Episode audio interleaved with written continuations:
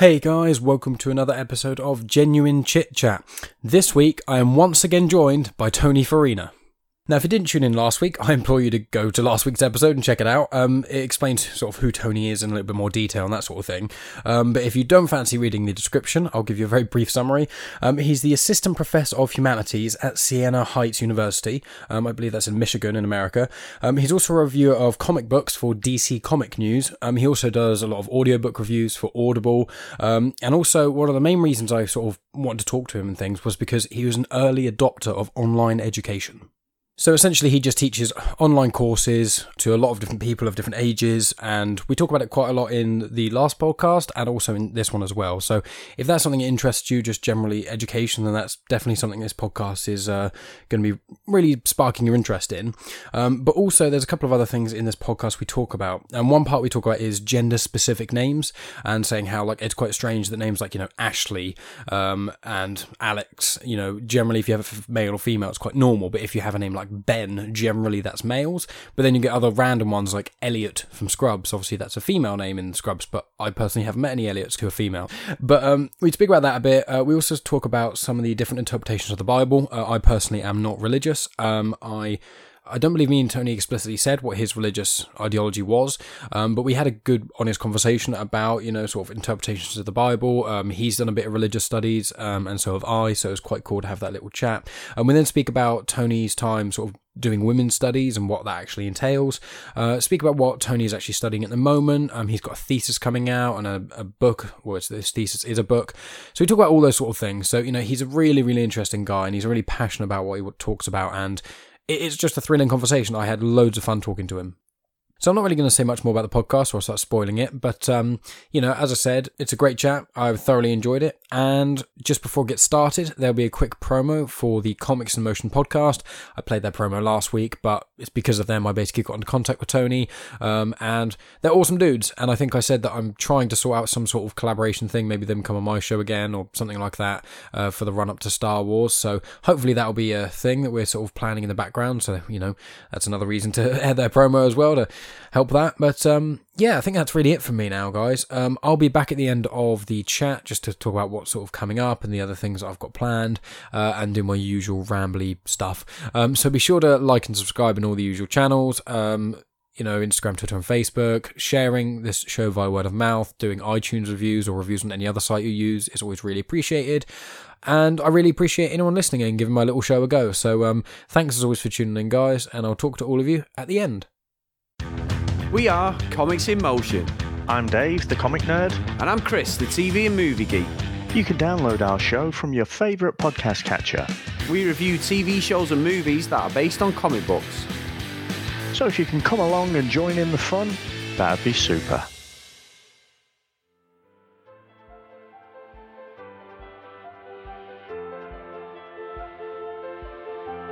Welcome to Genuine Chit Chat, where we have honest conversations with interesting people. And I'm your host, Mike Burton. So I just think it's a different level of engagement. And because while I'm chatty, I really do like being by myself. I'm okay with that. Like I, I'm, I'm not. I was in a punk band in college. I'm not afraid to be in front of people. I could stand in front of a room and lecture, but I'm okay being alone. And so I think that's part of it too. Not everybody is. So it takes the right kind of person. But I feel my connection with my students, I know my students better now, having never seen their faces, than I think I did some having spent, you know, 30 hours with them in a, in a classroom somewhere.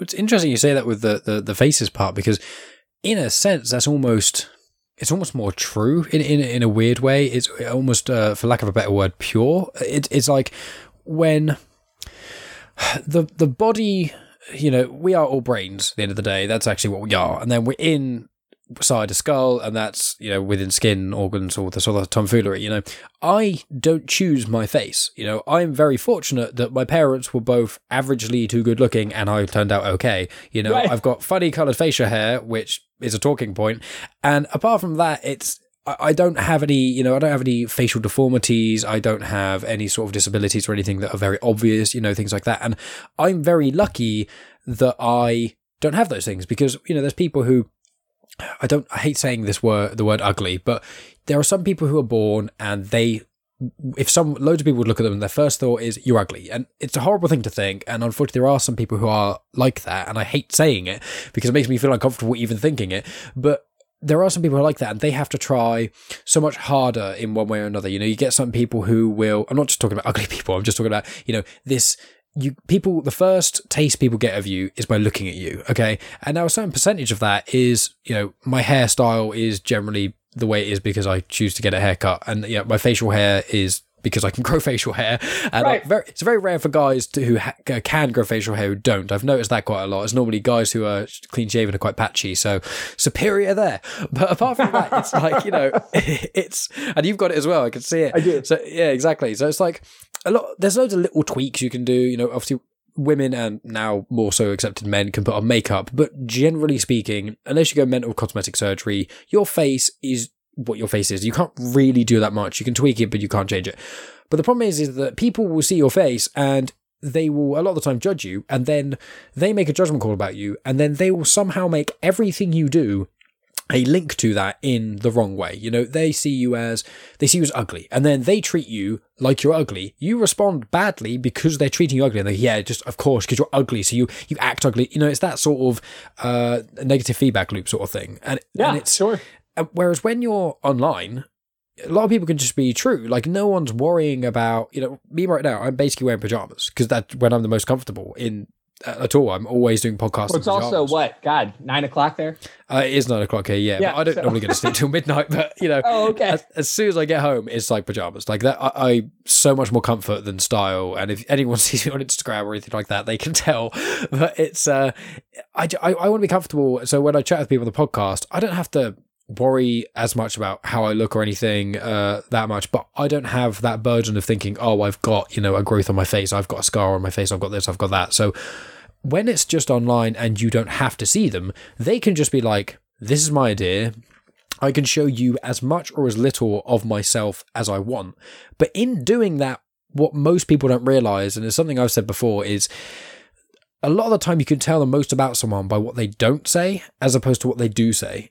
And it's that kind of thing where you can get a true insight into how someone is. And obviously, if they're online and they, you know, they're doing an online course and they're trying to better themselves in some way, usually it will uh, filter out a certain amount of uh, unpleasant people in a lot of ways.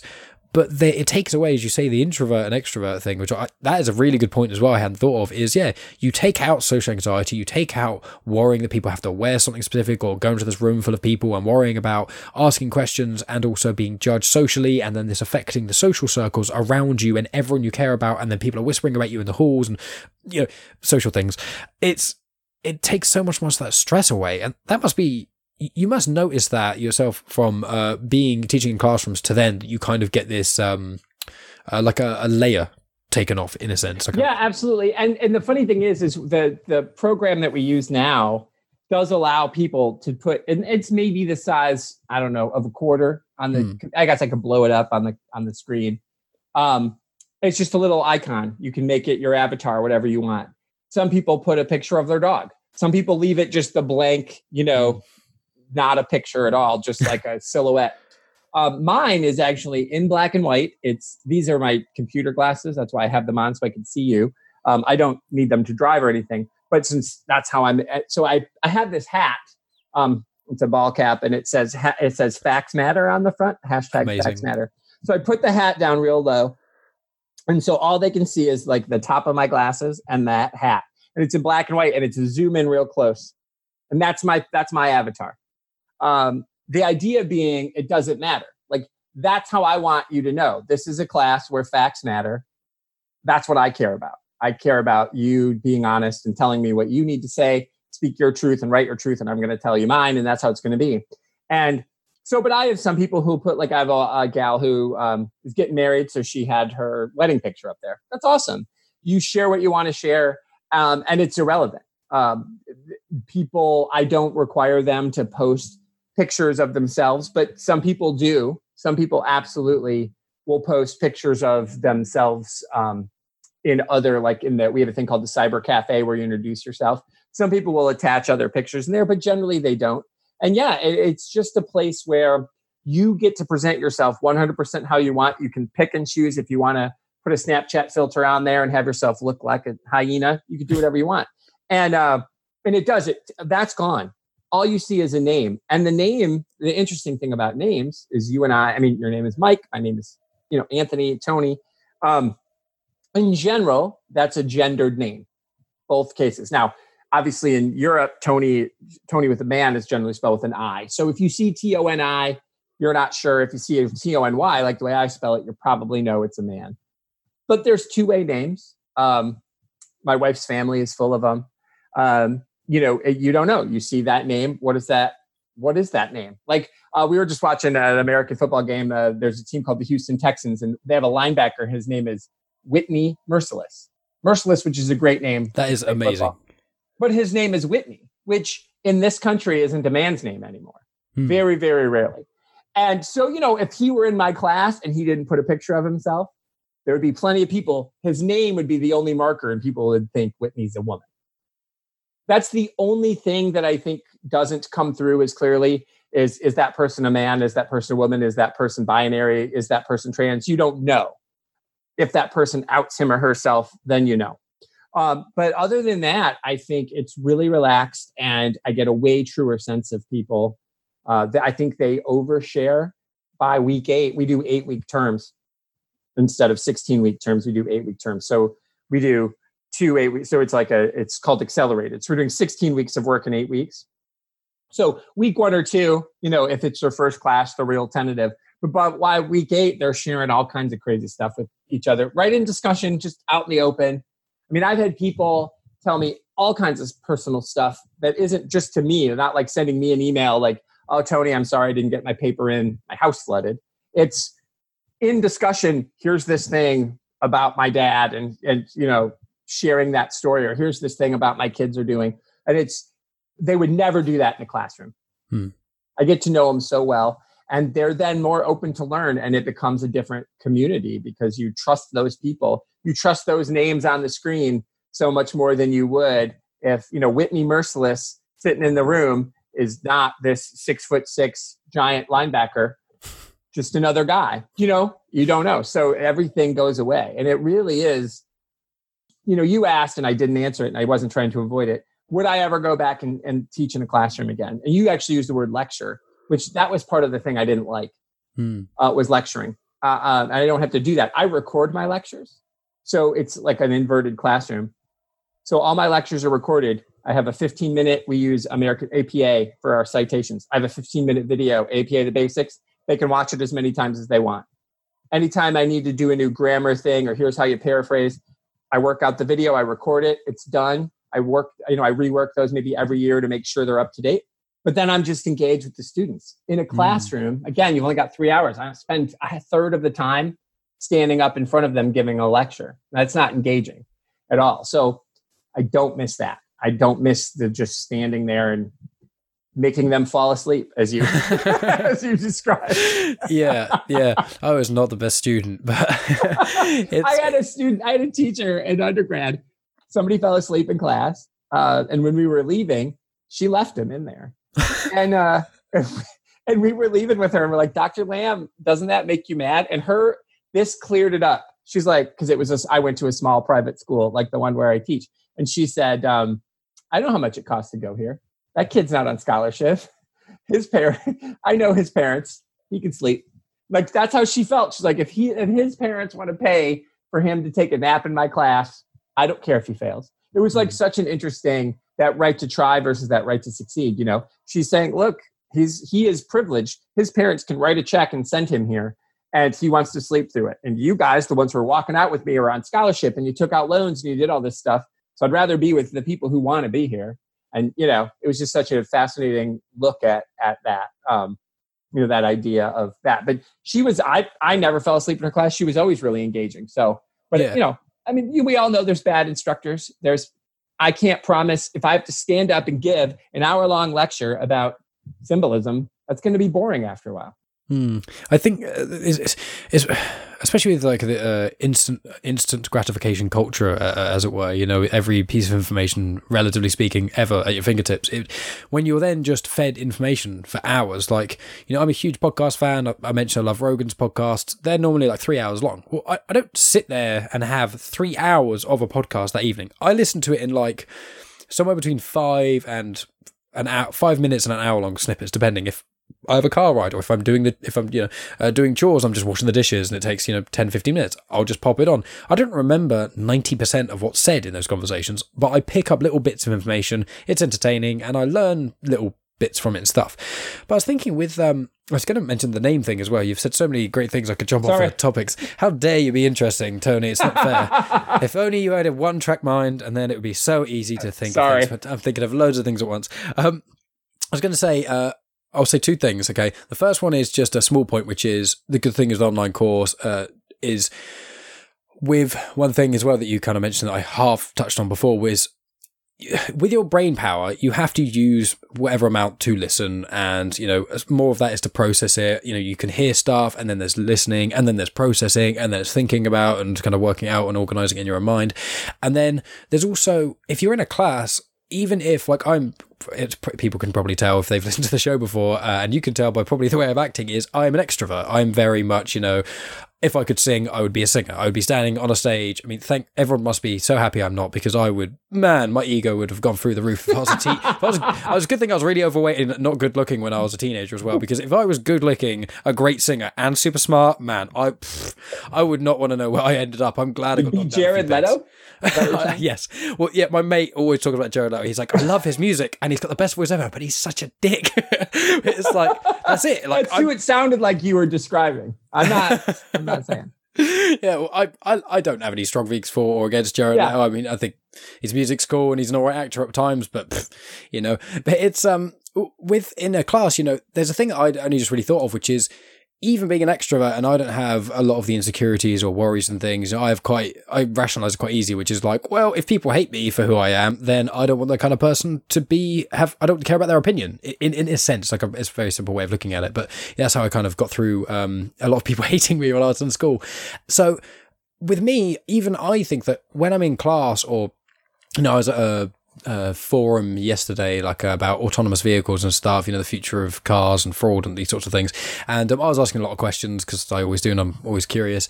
And but there were certain points where I was like, oh, I'm not going to ask that question because I've just asked like three questions. And even if this fourth question is more important to me, I don't want to seem like to all these strangers I'm never going to meet again that I'm constantly I'm asking questions. It's getting near lunchtime. It's already running a little bit late. I don't want to be the guy who holds everyone back to make them 20 minutes later, and then later on when they have to drive three hours to get home after this, you know, autonomous vehicle uh, thing, that they're thinking, oh, that guy he just wouldn't shut up in class. But if if this like I've got the contact details of some of the people, so I will be berating them with questions. Uh, but you know they don't escape; everyone else does. But even me, who doesn't have social anxiety, um, I a part of my brain is always on it, at least in the background, thinking, right, but you know, you can't say this, you can't say that, you have to make sure you do this, you have to, you, you there's that checker, that, that there is that filter, and that in itself takes up brain power as well as everything else. And like, for people who are introverts, that must be exhausting trying to learn while also thinking,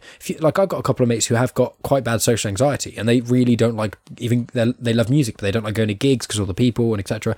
And it's like, they have to really. Uh, my my mate, um, one of my mates actually described it perfectly. Um, he's one of the ones I know who's got the probably the first person I met who has really quite bad social anxiety, and he was like, he's like, I do like going to gigs, or I do like you know have going to parties or whatever. But he says the thing is, is that the amount of effort that it takes to actually be comfortable. I have to. It takes me, you know, hours of getting in my mind thinking everything's going to be fine, nothing's going to go wrong, and then you get there, and then it takes an hour to get used to being in this new environment, and then while you're talking to people, you're still thinking about all this stuff, and it's like that must be insanely hard, like and that.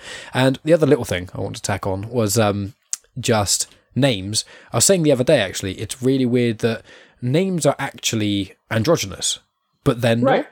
it's like you know i mean it's like a table or it's a bad example because in every language i think apart from english they have masculine and feminine things but like you know you have one example i use is the tv show scrubs There's a girl in that called Elliot. Elliot, when I yeah. yeah. when I saw that show, I was like, why is that girl called Elliot? That doesn't make sense. And then I met more Alexes and more Ashleys and more Charlies and more you know, and then you know I've seen a couple of Leslies who are guys as well. And it's like I remember saying to someone, I was like, what makes a girl name a girl name and what makes it a guy name? Like it's it's not. a I mean, one could argue, you know, you've got the macho in air quotes names like just quick, easy, like Ben, Dave, John, but it's like why it, they're just mouth noises like why is this mouth noise if everyone's saying gender doesn't really matter anymore some people are saying it does some people saying it doesn't it doesn't you know who you are as a gender doesn't affect your personality in most senses every person should be treated as an individual regardless of gender race you know etc but so it's like so why should a name have to be gender related like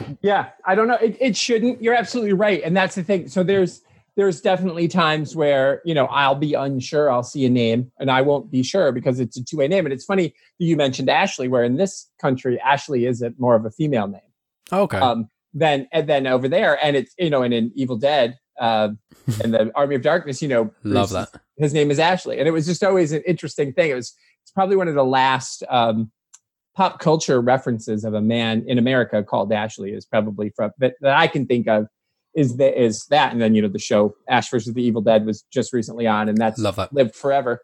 Um, another Michigan native, Bruce Campbell. So I'll just my brother calls him juicy brucey he's something else. He's great i but, love uh, but yeah, no, it is a it is a fascinating thing, and you know, you're right. Names aren't uh, every every name is a two way name now. They're they all no names mean anything. Um, you know, I grew up a comic book nerd, so Logan was Wolverine, Hmm, yeah and then but I know, um, you know, I know plenty of women or girls more more girls than women, but girls now, you know, like between age like 10 and 15 like or even in their early 20s who went to school with my kids or or students of mine who have younger kids who are called logan um, that are girls. And that just happened. And i don't know when it happened but it doesn't really matter. It's just you make that choice.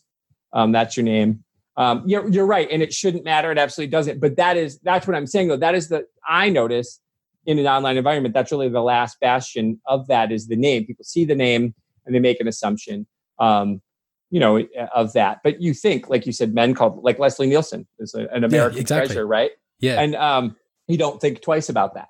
No. Yeah, you know, but uh, but it, you know, most But- most people associate that as a as a female name. But um, yeah, it takes weird. one though. It just takes one famous person. It, it doesn't have to be famous necessarily, Yeah. but you know, one person who's famous. Like as One an- person of renown. Yeah. Well, yeah, exactly. Yeah, and, and jumping off that, I, I did want to ask before we go on another tangent because I keep forgetting Yeah. to ask you about it. Women studies, like Yeah. what is that about? And before I I'll let you answer that question, I'm going to ask a quick thing, which is linking in with what you did with the religious studies thing and the person who said uh, reading into the Bible. Someone, um, uh, someone I used to know from college who was uh, religious but then became more agnostic and stuff. Spoke about the Bible. One thing that she actually said to me, which I, I hadn't thought of until that point, was that line in the Bible obviously is very much more famous over there than over here, which is you know uh, a man shouldn't lay with another man as he would with a woman, and you know a lot of people say that means you shouldn't be gay, blah rubbish. Um, but one thing that she said to me is something that certain scholars have uh, looked at from that is actually that in those times women were valued as lesser uh, individuals than men, so as actually don't treat a man like you would treat a woman because men are better than women, and that's a really interesting way of kind of counter arguing that whole even if someone believes everything in the Bible and you want to hate gays for that stupid reason, there's no reason you should ever hate gays. But you know, I, I want to ask, did that get mentioned at all? It And did. from- it did. Wonderful. It- I want to hear about di- that. But in a different way. It's funny. Ah. Um, well, it's interesting that line in particular. So um, the and again, I'm not the scholar, so I took a few religious studies classes, um, and then because I took the second religious studies class I took, or third, was that gender and biblical interpretation, and that that led me to this other path um, of the women's studies because I found that more fascinating um, than just the straight religious studies. Because I thought religious studies was going to be I'm going to study Taoism and Hinduism and like you know and the Quran. Um, uh, what it ended up being because my school was a was a like the the the, the freshman dorm where I lived um, was called Wesley Hall. You know, we're method. It's a Methodist school, so religious studies there. The the intro to religious studies guy, and then the this gal April. They were like the unicorns. Um, the rest of it was like we're going to study Christian theology and not even the Old Testament. We're just going to focus on. So that was that was less interesting to me because I wanted to study religion, world religion, and that's Mm, what I yeah. thought religious studies would be. And that's fine. You know, different different schools can do it their own way. But so anyway, that line in particular. So I'm I am by no means an expert. Disclaimer. But um, the interesting thing about that whole thing is that what what April said was the, all of that was written by Paul. The whole um, hatred of gay people came from Paul, um, right? Or interpretations of what Paul said. And the interesting thing about Paul is, of course, he wasn't a believer, right? He was Saul. He meets Jesus after Jesus is dead, right? The, the spirit of Jesus comes to him and he becomes Paul. And he becomes like the biggest writer of the New Testament after the Gospels is Paul. And Paul was really, truly like, he was the one who pushed that agenda. Um, and so her argument, one could argue, and she really looked at it, it was gender and biblical interpretation. And that's the biggest thing for her was we're not reading this in its original language, so it's all interpretation.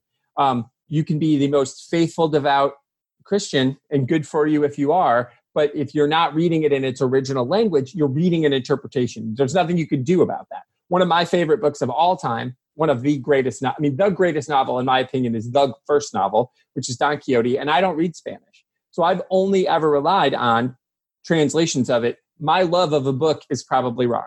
Everything that I love about Don Quixote, I have several copies of it hidden around the house. Some are more prominent, some are like digital copies of it. I love that book. But they're different because they're different interpretations. So she focused on that. So what you're saying, your interpretation of it could be totally accurate. Her argument was he was really um, you know a lot of it comes from what you're saying. He was very like pro man and men are supposed to be um, the leaders of the community and women were lesser than. Um, and she also argued that paul suggested that um, men in order to resist temptation of being with a man or with like paul's the reason that priests in the catholic church are celibate. That was him. Right. And so he just had this whole disdain for women. So you could argue that he hated women, or you could argue that he actually really liked men, and that was his way to to um, to you know keep himself from that was by wrapping himself up in his faith, and that was his way to stop him from something that people at the time thought were unclean. It's kind of like was it just a couple of days ago there was one of these big gay conversion assholes is gay Mm, like in a, he's like spent 20 years doing this horrific thing to people and now he's out. Oh so all Yeah. the damage and horrific things that you've caused for 20 years because now well right we knew. Um so that was always her interpretation that maybe it was a methinks he doth protest too much situation Mm, with paul. So but again just an interpretation.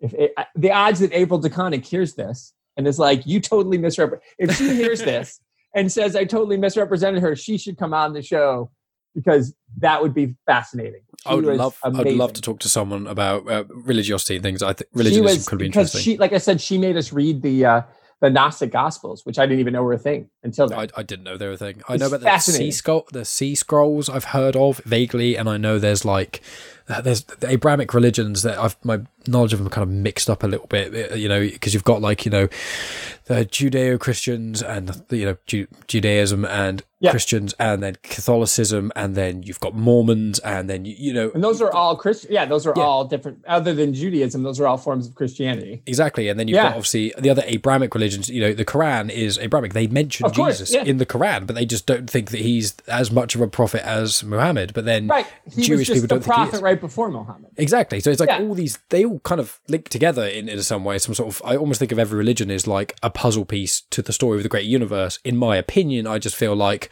science has more of the the puzzle pieces, but that doesn't mean that religion's not valuable. But um, with uh, with your women's studies, then, so Sure. what what did you?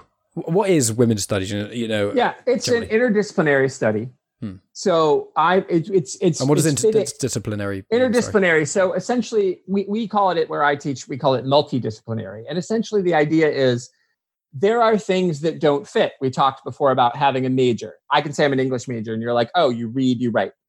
You're right. That's what i do. I read i write. I think about reading. I think about writing. That's my job. I teach mostly writing but i teach a lot of you know um, thinking and critical thought too. But you're an accountant there's some degrees that are just things but but there are subjects that cross over. So women's studies, I, here are the courses that I took. So we took an intro to women's studies class. Like at my university, you're required to take a fine arts course and a humanities course. So my fine arts course was this art history course, which I ended up loving. Uh, but it focused mostly on, uh, and I took up a few other art history courses too, just for fun because I'm I like that stuff. But um, so one of the classes I took though was focusing on female artists. So your Willa Cath or your um, your uh, yeah no she was a writer. Um, Georgia O'Keeffe, your Mary Cassatt, you know like the big the big names of female, and there were other ones of course. Um, that we'd study. So that so I just took that. And then we took I took this intro to women's studies class and it was essentially dealing with like feminist theory and the the idea of where does where does this word feminism from where does it come? And interestingly enough, we started with Mary, Mary Shelley's um, mom, Mary Wollstonecraft, who wrote The Vindication of the Rights of Women. So think about when that was. Think about who Mary Shelley is. She wrote Frankenstein. So before her, her mom wrote this thing called Vindication of the Rights of Women and it's a mind blower to think how old that is. Hmm. Um, and we would read like uh, Sojourner Truth, who was a who was a uh, an escaped slave in America, who was a suffragette and an abolitionist because right. you know she's she's both things. Yeah. And so we it was like we just kind of studied the history of when we read some Ursula K. Le Guin. Do you you know her, the writer? I'm the afraid not. No. Um, so just a little bit of everything, you know, whatever.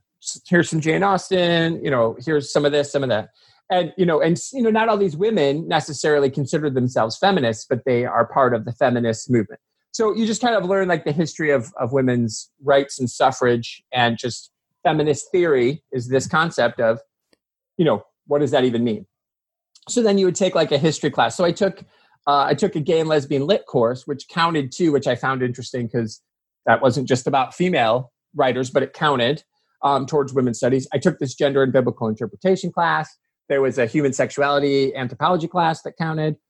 Um, you know, just like learning things about the world. And so then all I needed was this feminist theory class at the end. So I was pulling from anthro and from literature and from art and from social science and and religion. And so then they're like, oh, so it's an interdisciplinary degree. And then so the feminist theory, which is you can look at it from any perspective. The best way to describe like a literary theory, you know, there's all kinds. There's Marx's Marxist theory. There's um, uh, you know, there's a reader response theory when you're studying literature. It's like a frame. You hold up a picture frame over whatever it is you're looking at, and you're saying, I only can see this. So, feminist theory is how are the women treated? How are the women represented? What is it saying about women in whatever it is you're reading? Mm-hmm. Then you could move the feminist theory and you could come in and go, Well, I'm going to do deconstructionism on the exact same piece. So, we, I took a feminist theory class where essentially all we did for 15 weeks was study art, literature, music through the feminist lens. Mm-hmm and then I had to write a paper and do an intern, you know, like do uh do an internship. I don't actually don't even remember where I did that. Um, that's the one piece I don't remember because that was just like a practical thing where you'd go and like work at a like a women's shelter or something like that. Um, so it, it's really truly like a jackknife or, uh, or not a jackknife, like a Swiss Army knife degree where you just learn a little bit of everything. Mm-hmm. And so it works out perfectly because I'm the multidisciplinary studies coordinator at my school. So now I'm the person who's like trying to get people from across, but we just call it MDS. But women's studies was its own thing. Um, it still is at that university, at that college, Albion College, but some places have it. Uh, University of Michigan actually has has some of the uh, like we read books that were written by people who teach there. Mm, oh um, wow! Yeah, it, so it, it's that's the best explanation is you just learn a little bit about everything, and it was just fascinating because again, I just liked all those things, and so the minor just I didn't set out to actively do it. But then when I realized that I only had to take this one more class and I'd have a minor, that was really kind of indicative of the learning that I had at my at my college. You know, a little bit of this, a little bit of that. So it really worked out well. Um, and what do you see? You obviously, um, I can't remember if, if, you said this on air or off air, but um, you got a thesis, and it's basically going to be a, a, a novel essentially. Oh um, yeah, yeah. And, so I'm, I'm, getting it. I'm getting so, a master's of fine arts in creative. That's what I was going to ask. Right what it is now? Yeah. So what you so you're learning uh, fine arts? Is that what the, your current qualification pursuit my is? Current, so my first master's degree was in education, focusing mm. on teaching adult learners, which is what I do. So I have an English undergrad. Then I have a first a master's degree with a master's of education. So just a teaching, you know, not certified, but to be able to teach adult learners. Um, I focused on adult learners and like reading, you know, adult reading and writing, that kind of thing. And then now I'm getting this other degree. So a master's of, of education isn't considered a terminal degree. So a terminal degree is a doctorate or a fine arts degree. So um, the fi- master of fine arts is in creative writing. So you can get a master of fine arts in, you know, in art history. You can get a master of fine arts in ceramics. I'm getting a master's of fine arts in creative writing, and so that is that I'm writing a novel for that. So are you doing that because, like, where where do you want to go as a, from here? I mean, obviously you're Oh. already teaching an online class. You've got a novel that you'll be coming out along with your hopefully qualification and things. So, so Yeah. where where do you want? Is this a jumping off point? Are you just basically following passions that you think? Uh, That's I really like this. Yeah, my kid, my children are adults. We're empty nesters. We had our kids. My wife and I didn't have any kids together. We had she had three, I had two. We merged our ki- merged our families. They're all adults out in the world. Um, it's just us, and uh, but we're still in our forties, and so uh, we can do things that like this. And it's not that I couldn't do it before. I mean, I got my first master's when my kids were young, and my wife got her library degree, which is also a master's degree, when the kids were in the middle, middle, middle to young. You know, middle, middle. Te- some of them were teens, some of them were still single digits during that Yeah. time. But you know, so it's doable. Uh, but the Master of Fine Arts was never really the most practical degree at the time. It, it takes a lot of time and it takes a lot of attention. And not to say that the Master of Education didn't, but that was more class based. You'd go to class, you'd sit in class, you do your stuff, you'd write your papers, you write your thesis. I wrote a thesis about invitational education, which is you know about like asking students what they want to learn and trying to cater to them. Hmm. It was it was fa- you know I just wrote a paper, a big paper about it, really. But this was always something I would have wanted to do, but it just really wasn't practical at the time when my kids were little.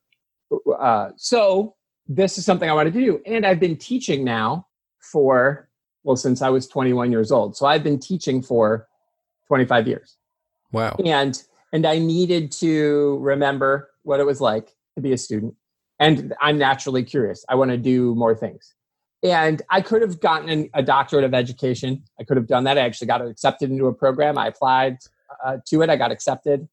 Um, some things didn't work out. And i'm actually glad. So then um, my where i work and there's a thing called there's national accrediting bodies around the united states. And uh, they want you to have a terminal degree or experience. Well, because of the amount of experience I have teaching, I don't need a terminal degree, but it looks better for the university if I have one. So, um, but it does, that's not they. Nobody asked me to do this. Hmm. This was my choice to do it. Um, in fact, very few people actually know. So, I'm now that I've said it, I'll I'll be telling more people that I'm almost done with it. Um, yeah, so it's it's one of those situations where I'm doing it because I've been writing stories since I was 12 years old. And I wrote that play and I'm always writing, but it's it's almost like you need to have a focus, right? You need to have sometimes you need a kick to do it. And now I've gotten where I am now, that muscle is flexed. So I know when to write, I know how to write, I- know how to take 20 minutes of my day and write a page. Um, I know that if I don't get the whole story done in the first draft, that's okay those kinds of things where you know writing is hard writing takes time and when you have a full-time job and everything it's it's really easy to make excuses Yeah. oh but you know that that soccer match is on i don't you know which Yeah. i still want to do i still want to watch that soccer match but i can watch that on replay you know that's Mm. where technology is great I can just go watch it on demand, just avoid the sports page and go watch it later. So yeah, so there's no end game other than I wanted to write this book. Uh, I've had the idea for years. Um, my wife and I were actually laying on a beach, and I was like, you know what? And I told her this premise, like if this were us, this is what we would do. And then she said, "Oh, that'd be funny." And uh, because the premise of the book is the the matriarch of the family has died and she was rich and the kids didn't know and that's what i said to my wife it was just the two of us when we lay on the beach and i just said man if we were rich we wouldn't tell the kids she was like yeah you know and then they'd find out later so like we keep the money from them but we just Yeah. like you were saying earlier you know about struggle Yeah. You know because we both want to work she's a librarian i'm a teacher these are things we want to do so um, we wouldn't want them to think they could they could stop at 16 oh you guys are rich it doesn't matter you know yeah. Hundred and so that's the premise that there's like working class family from indianapolis and their parents are dead and the kids now discover they're rich Hmm. but there's like there's um but they're a broken family and they're all kind of forced to come back together and deal with each other. And Yeah. That's the book. So it's just like family drama. It's not, it's not heavy. It's not heavy lifting in any stretch of the imagination. Yeah. Um, it, but so it's just a story I thought would be interesting to tell. And the challenging thing is, I'm telling it from the perspective of, of every character speaks in first person present tense. Hmm. So you switch from from this person to this person. This is a you know a 35 year old man, and this is a 40 year old woman, and this is a 17 year old girl, and they're all talking. They're all telling their version of the story in real time, and they don't overlap. Hmm. So to move from scene A to scene B, I have to move from this guy talking to this girl talking, and I have to like in my brain take his brain out and then put her brain in because I'm speaking as her. yeah. So it's it's just been a challenge, um, but it's been you know, it's been fun. It's you know first world problems. I- It's, I'm not digging a ditch. I'm just writing a book, but it's it is fun, and uh, I mean my hope is that people will like it. Well, yeah. Well, that's that's all you can do is having a passion project. But um, have you seen the film uh, Royal Tenenbaums? I have. Yeah, I, I, Wes Anderson. He's the director. He's one of my favorite Yeah. directors. I, I just Yeah, my- that's what I thought of. Yeah, that, that's uh, that's one of the things. It's funny. I didn't think that. You know, it's interesting what it is, and I didn't realize it. I mean, the characters have literary names. I'm a book person. I, I'm a book nerd all the way since my whole life, and um, the characters have like literary names because I'm kind of writing an American novel, and Yeah. so they the characters their parents named them after American writers, not after Ah. American characters. And so there's a book by William Faulkner, and I'm not a Faulkner fan, so I've now made Faulkner at people angry, and I made Jared Leto mad if he's listening. Um, he was great in that Blade Runner movie, though. I have to say, he was. I. That was a was amazing in that. Yeah. Um, I feel like, but I still feel like they just showed up at his house and he was dressed like that, and they're like, "Good, let's film this. Let's Yeah. you wear that to work today." That's how I. I don't know him at all, but that was my thing.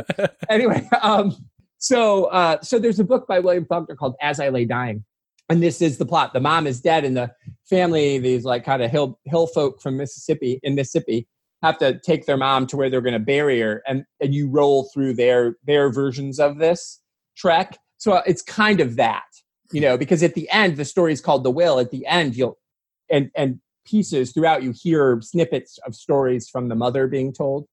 Um, so and then as I lay dying, there's one scene from the mother's perspective. So I'm I'm kind of lifting that Yeah. um, that structure. It's not. It's going to be longer than that and um, less less self loathing. Um, you know, I don't hate myself like Faulkner did. Um, the it takes place in the Midwest, which is where I'm from, and it's not a. It's you know the, the some of the characters aren't excited to be back, but there's not like a genuine hatred of it. Whereas you know Faulkner, everything he wrote, he hated everything about Mississippi, which is where he was from. So, but anyway, that's the idea. So it's just something to something to keep pushing myself, and uh, you know, I'm only you know I'm only 46, so hopefully maybe 20 years from now I'll go get another. I'll get that doctorate later. Yeah. You know, I just want to keep learning, and and I can you know you can do the Good Will Hunting thing. You know, it's like you're going to spend hundred thousand dollars on something you could learn from a dollar fifty and finds from the public library.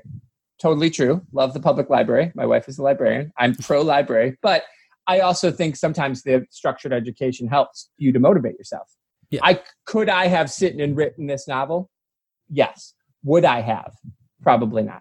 Mm, yeah. Right? You know, whatever your motivation is. So so there's no end game. I don't plan on leaving where I work. I plan on continuing doing what I'm doing. I'm uh, a, a colleague of mine who has an MFA already. She and I have discussed creating an MFA program at our university, which is totally online.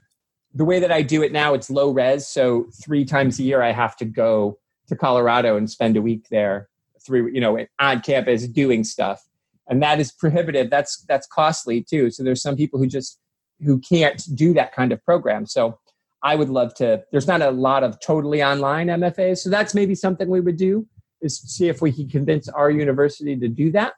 But for now, it's a totally selfish endeavor. well, I mean, that's great. I mean, it's, it's a passion project. I mean, that's that, that's what you Yeah. want to do, isn't it? It's like you know, one of the reasons I have this podcast is you know, fingers crossed in ten years, if I'm still doing it in ten years, I will have enough supporters to have a Patreon page for have people to be able to support me so I could do this full time.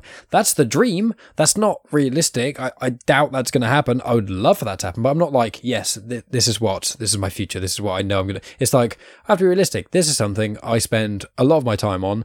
And I find that there are certain days, and I've said the podcast before, and I hope people don't feel like I'm being negative on the podcast, but it's like, I do have certain days. I do all my editing on Sundays, um, usually. And, you know, Sunday. It takes about four hours from this raw chat to release part Yeah. one. It's you know. I make I do the artwork in Photoshop. I do promotional um, stuff to put on Instagram. I make an audio snippet to put on Instagram. I write all the description, the hashtags, the normal tags. You know, uh, link to people's websites and etc. I have to listen to the show back and write appropriate notes about it. I have to do intro and outro, all this sort of stuff, and edit it to make sure you know when I clear my throat and cough a thousand times uh, that I I, didn't, don't I didn't catch you doing it at all. Maybe I've just not noticed. maybe not not yet no but um i'm getting better at not doing it but you know all these little bits and pieces uh that, so i spend like four hours on a sunday and you know sunday i've been you know friday i've been doing whatever and then saturday i chill with my girlfriend and we normally go out and do stuff because we we're quite um we're quite active we're always doing something we're going to you know people always tell me they're like my friends say even watching me is actually exhausting because i'm just always doing stuff and that's the problem with liking everything is you know i want to watch go to the cinema and watch movies while also watching game of thrones and tv series but i love star wars so i want to watch a star wars youtuber for two hours but i want to play guitar hero with my girlfriend and it's like Yeah. blah blah blah blah blah um finding time to do all these things and podcasting takes a huge amount of time out of that because I try and post on social media every night so more people can find me and hear people like you talk who you know my job is just finding people that are more interesting than me and trying to have a conversation with them and shine a spotlight on them. And it's like, it sounds like a douchey thing to say, but like, I would love to be, have be famous from podcasting, not so I could be famous, but so when I meet people who are really talented and cool, I'd actually have some sort of weight behind me. You know, like Joe Rogan. If you, if Joe Rogan, you know, coughs and it sounds like your name, your Twitter followers will go up by like a hundred thousand overnight. You know, he's got that power. And like, I've got friends who you know, I've got other, uh, my friend Wayne who started a podcast recently called Ignite the Flame Audio. That's really cool. Um, he's an author and um, his podcast is reading a chapter from his book each time. And then afterwards he does tips of the trade and some background information on the, like what he was thinking, his inspiration, little Easter eggs and things like that. It's a really cool way for him to release his book to people who don't want to spend money buying a physical copy or digital copy of the book. And he, like, he's so talented and he's way more talented and interesting than I am. So it's like, I want him to come to the podcast and for people to come and see him and then kind of give him love.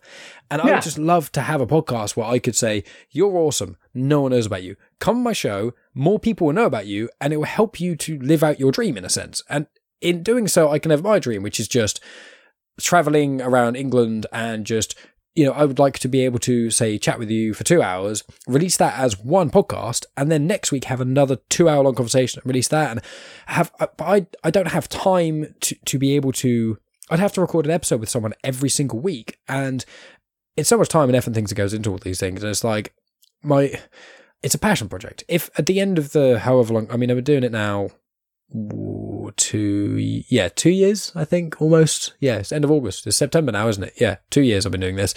And the the biggest thing for me is meeting cool people, you know, like you and like Golf, the guys in Comics in Motion, like a lot of the podcasters I've met. That I've got friends in London now who we're planning on. We're going up to London, me and um, a girlfriend for.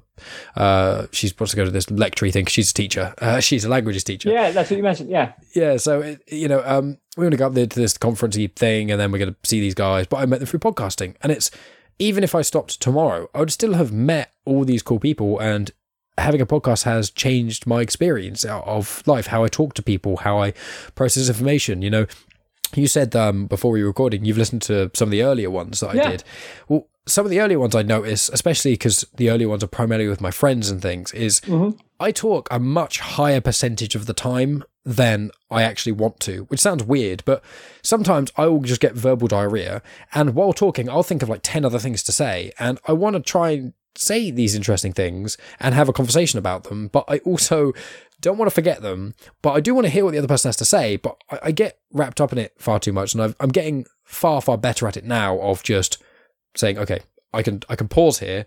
I can let someone else talk. But it's just passion. It, it the reason I do this is because I love doing it. And even at the days that I'm just like fuck, I don't want to spend four hours editing on this Sunday.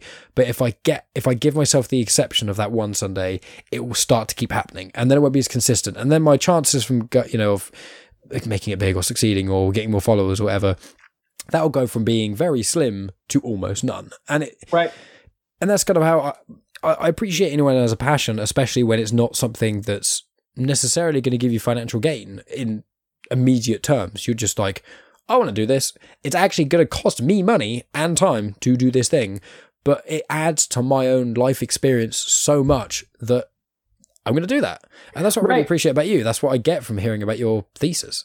Yeah, yeah, and it is. I mean, it is. It, that is all true. You know, going to college to study anything, mm. it costs you money, um, unless you are on a full scholarship and you're, you know, some magic, amazing athlete or musician who gets a full ride scholarship somewhere. Um, that's true and you do that again because you want to learn something you want to be better at something. Uh, yeah so for me the book i you know could i have done it? Like i said i don't i don't think i would have. I think i would have fixed and started it like i had before. Get oh i'm going to sit down i'm going to work real hard and i'm going to write these 10 pages. Oh i wrote 10 pages today. Yep i'm good for the year you know. And that's not okay. I mean when this process started so i'm in i'm, I'm almost done. Um, I, i'll finish in may of 2020 so that means I started in June of 18. And in June of 18, I had maybe 20, 30 pages of this book. And I've got 250 pages now. And I know how it's going to end. Um, you know, I'm not writing it as much as I would like to right now because I'm in the, you know, when you're in class, you're writing other things and you're reading other things. And then I've got to do my job too, you know, grade papers or whatever. So I don't write as much on it as I would like to, but I definitely, but I have that that muscle memory now that if even if it's just once a week, if I can work on the book once a week and I can get five or six pages written, that's good. There's a young adult writer called Scott Westerfeld, whom I love.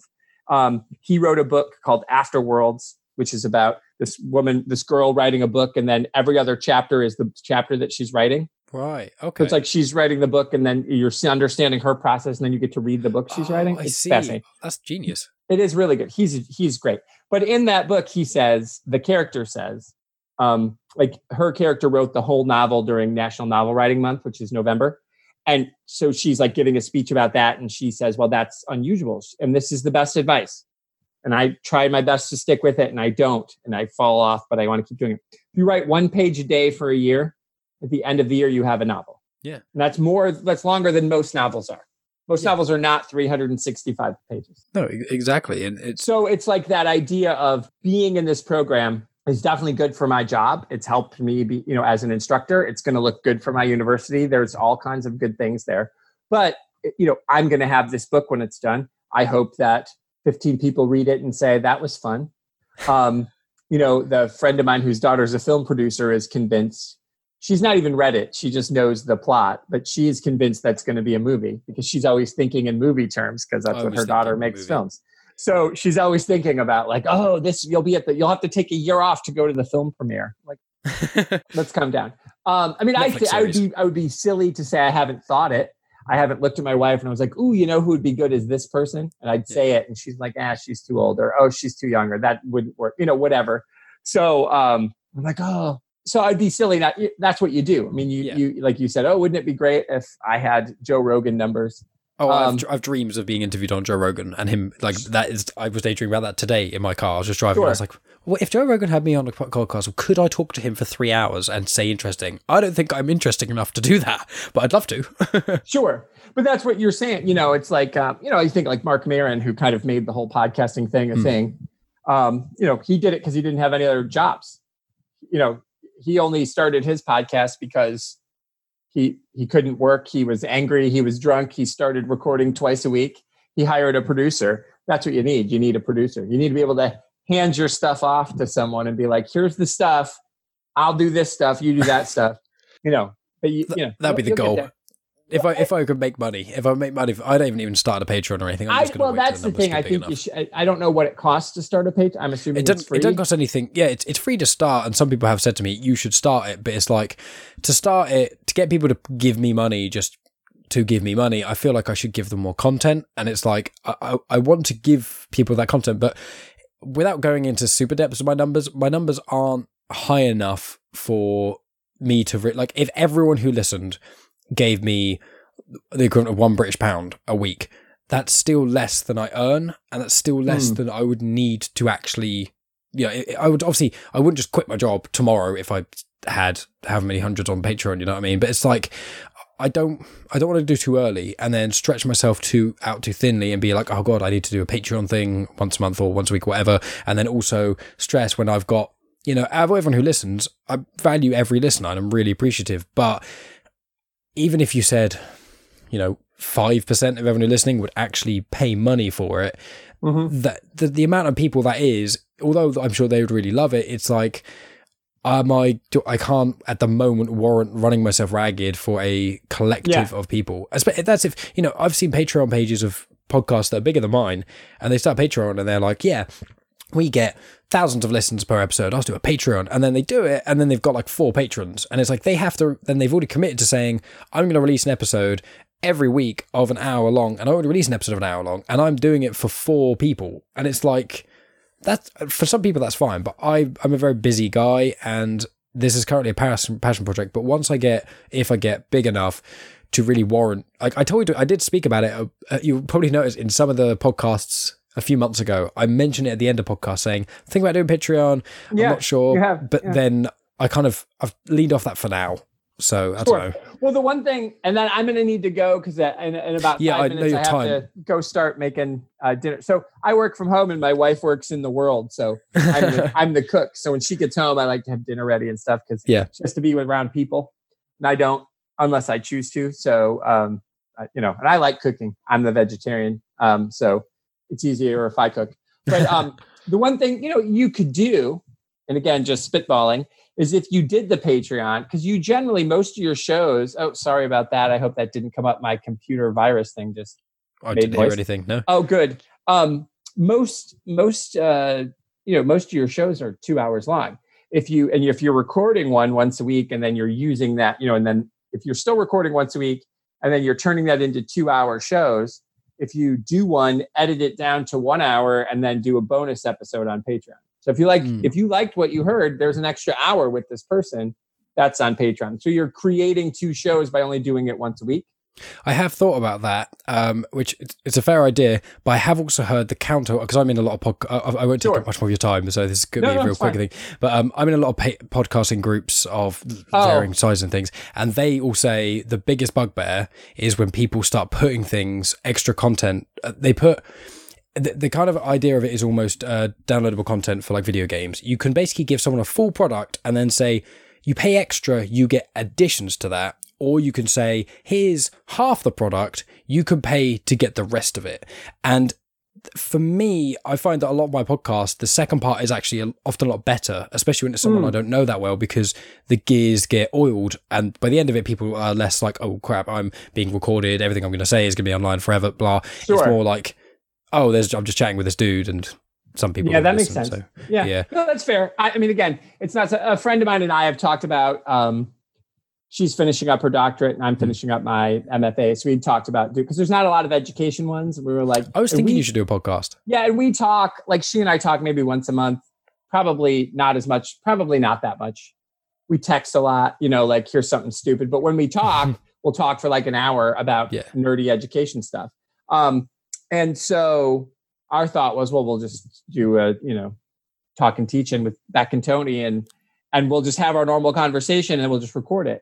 Um, and we make that a thing. So we've talked about it, and whether we will or not, I mean, she's getting more interested in it, but she's also, as we're speaking, defending her uh, thesis uh, proposal. So she is not really willing to um, to do a new project while she's got you know t- preteens and uh, writing a doctorate. So yeah, it's something we had considered, and we'll see. I mean, I, I've got a lot going on, and you know, like you said, you don't want. I don't want to do something crappy, and I wouldn't want to do something that takes away from the writing or takes away from any of the other um, stuff that I'm doing either. Yeah, you know, that stuff is important to me Yeah. too. So Well, I was going to say, um, I'll wrap up now, but I will just say um, uh, two quick things. One, first of all, if you do start a podcast, uh, you can come on here, promote it, and if you want any Sure. advice or help uh, starting a I would podcast, appreciate that. I, Yeah. I helped my mate, the one I mentioned earlier, uh, Yeah. Ignite the Audio. I basically helped him start a podcast completely. So, um, and then the other thing was, um, I will say, with podcasting, uh, with the Patreon thing, it's it's more I. If you, no matter, I want to clarify, no matter what you said at that point, if you, every model I've kind of thought of, uh, of Sure, podcasting, sure. and I've kind of half, I can see yes and no for every single one of them, and in honesty, it's it's not even the way I go about it. It's just me at the moment. So Sure. I do appreciate the input that way, but I just want to clarify. Yeah, no, no, I understand. Like I said, Yeah. I, I've, you know, I listen to podcasts. I've been on. This is the third one I've been on, and twice it was on comics. and Well, Motion. you'll come So- on next year and we'll have Yeah, a nerdy sure. chat. We'll That talk would be all about great. comics and all that sort of crazy stuff. But yeah, Yeah, yeah, I would love been- that. Well, it's been absolutely incredible to chat with you for so long, Thanks. and you've been very generous with your time. And uh, yeah, we'll, we'll def- I'll definitely have you on again, and we'll just chat about nerdy stuff and that sort of. Sure. Technically, this was educational nerdy stuff, which is also Yeah. cool. But we'll talk Yeah, about just yeah, other stuff. But yeah, thank you so much, Tony. It's it's been great. Thanks. You're, thanks for having me. I appreciate it. And that's the end of the podcast. Thanks as always for tuning in, guys. Um, obviously, if you liked anything that Tony had to say, be sure to find him on social media. Um, I believe he's on Twitter at Tricycle Boombox. Um, there's a link in the description, so be sure to check that out. Um, I think I'm going to be having him on the show again at some point next year, probably just to talk about nerdy stuff like comics and that sort of uh, stuff, because he sent me a, a couple of uh, PDFs of some comics that he's uh, been collecting and stuff. So I've been reading them. So well, I'm still going to start reading them shortly. So I want to read them, chat with him about that and some of his favorite sort of authors and things. But that won't be until next year. So um, just put that on a pause for now. Um, coming up, um, I've got a chat due with a individual who is he hosts uh, a true crime podcast essentially. Um, we were going to record it last week or this week, whatever, and then um, we had to reschedule. Um, so that's going to be in a week or two. Um, I'm also chatting with another podcaster on Saturday, um, so the day before I normally release an episode, um, and that will be um, about I think sort of it's going to be about a wide variety of things, but sort of uh, drug abuse, uh, sort of teenage lives, uh, caring for parents, divorce. Like there's loads of uh, darker sort of things. So I think that's what we're going to be chatting about. I imagine I'll release that episode next week. Um, I've got three due to be recorded before I go to Italy at the end of the month. Um, I believe when I go to Italy, I'm not sure I'll be releasing an episode that week, so maybe another gap there, or maybe I'll do a solo pod. I don't know. Uh, we'll see how that all goes. Um, but yeah, for now, I'm I'm hopefully recording three new episodes. I'm hoping at least one of them will be a two-parter, and then that'll take me to uh, November, and then I've got a few more um, due to be recorded in November too. Um, I don't think I'm going to do a Christmas one this year. I haven't figured it out. I might do. I don't know. Um, but yeah, that's kind of where I am at the moment. Um, normally, I'm quite ahead with podcasting and things like that, but I've just been so busy with everything in life. You know, I'm still catching up from you know when I went to Mexico and moving house, and I just got my tattoo finished. So be sure to follow me on Instagram, and you'll see a photo of that soon. Um, because I've been talking about it for a little while because I got like most of it done and then I uh, there's a little bit of a break before I got it all finished. But now I've got two fin- fully finished tattoos on my arm from Star Wars, so now there's space for three more. Then I'll have my whole sleeve done. So exciting stuff for me and mainly only me, unless you're a big Star Wars nerd like I am. Um, so yeah, uh, I'm hoping to do some collaborations, be on some other people's shows and stuff as well in the run up to Christmas, or at least one or two other people's. Um, I think my guesting on the Brave Files is probably going to be in the next couple of weeks. That should probably air soon, so be sure to look out for that. It's more me talking about my sort of dad and how that shaped me. Obviously, any listeners of the show should know that um, my dad passed away when I was 19, and I talk about it a fair amount because it's obviously quite a big thing that happened to me, and I, I call it like an anchor point in my life. Uh, it was a point that really changed who I sort of was in in a lot of ways. So, you know, I talk about that. If you're interested in that, you can go back to episode. Oh God, I should have really thought of this. Uh, I think it's between episode thirty and forty or so. It's it's around that sort of region. It's called the episode's called like Remembering Dad. So if you go back, it was released on Father's Day of 2018. Uh, so that will give like a obviously I release like one a week. So you scroll back far enough, you'll find it. Um, yeah, uh, following on social media is super important. Uh, well, it's not that important. I mean, as in, like, if you can follow me on social media, Instagram, Twitter, Facebook, whatever, like posts, share them, things like that. You know, I don't spend any money on advertising, so sharing via word of mouth or sharing on your individual social media pages, even if you only have like five people follow you, like, I do really appreciate it. Uh, and as I always say, you know, um, if this is your first time listening, thanks for listening, especially this far. The second part, I normally just like this outro bit, I normally just kind of ramble on until I kind of get sick of hearing my own voice. Um, but I was going to say is if this is your first time listening, uh, go back and check out the back catalogue because if you enjoyed this chat, you know, Tony's an incredibly interesting guest, and I have had a huge amount of other interesting guests of a wide variety of things. Um, I've had a paleontologist on, my friend Wayne. Uh, I've got the Science But Simple episodes, um, which are with my friend Josh, talking about how sort of uh, science of everyday objects and things. You know, talk about how light bulbs work, how the sun and the moon works, and tides, and all sorts of things like that. We talk about misconceptions, like quite a wide berth of things. I'm hoping to get another one done on them maybe before Christmas. Um, and then you know, there's also other episodes about education. I've had a blind filmmaker on called Goff. He's Australian. Yeah, he's blind and he makes movies. Um, he's been on the show twice. I had Bill M of the Church of Satan on the podcast. Um, so, and we spoke about the misconceptions surrounding the church. So, anyone who's interested in religion, that Church of Satan one's really, really interesting. We do talk about general religion, religion as well as the Church of Satan. But the, to clarify, the Church of Satan is an atheist group. Like they don't worship Satan. They don't even believe that Satan is a real thing. So, you know, I like to try and have these conversations with people that I find interesting and things that help uh, debunk misconceptions. Essentially, I, I I want I want things to be clear. I guess I want things to be honest, honest and open conversations. So that's my kind of jam. Um, but yeah, look for the back catalogue. Um, if not very many people listen on YouTube, but on YouTube I organise things into playlists. So if you go in there, there's like a playlist for funny chats, which are ones that are just kind of a laugh and aren't necessarily that serious. There's ones about movies. There's ones with entrepreneurs. There's ones about, um, I think religion and social uh, issues and things like that. So I've kind, I think it's like seven or eight playlists I've kind of put them into, and I try and make sure each new episode gets put into that. So if you don't want to listen on YouTube, which is fine because barely anyone does, uh, if you go on YouTube, uh, find genuine chit chat. Um, it should be fairly easy to find, and just type in this episode title, I guess, and it will come up. Um, and just check out the playlists on the channel and then it will have them on there and then you can kind of figure out what you want because you know this is the i think it's like the 100th episode now or something it's like it's like number 71 but it's like the 100th thing i've uploaded essentially because um, obviously a lot of the episodes i do are part one and part two so i've been going now yeah 100 uh, releases so it's like 100 weeks of releasing things so there are quite a lot of episodes out there. So, you know, go on YouTube to find that out. Anyway, I'm going to stop rambling now because I'm going on for ages. Uh, thanks as always for listening, guys. I appreciate each and every one of you listening and sharing and all the sort of glorious things you usually do. Uh, and hopefully I'll talk to all of you next week.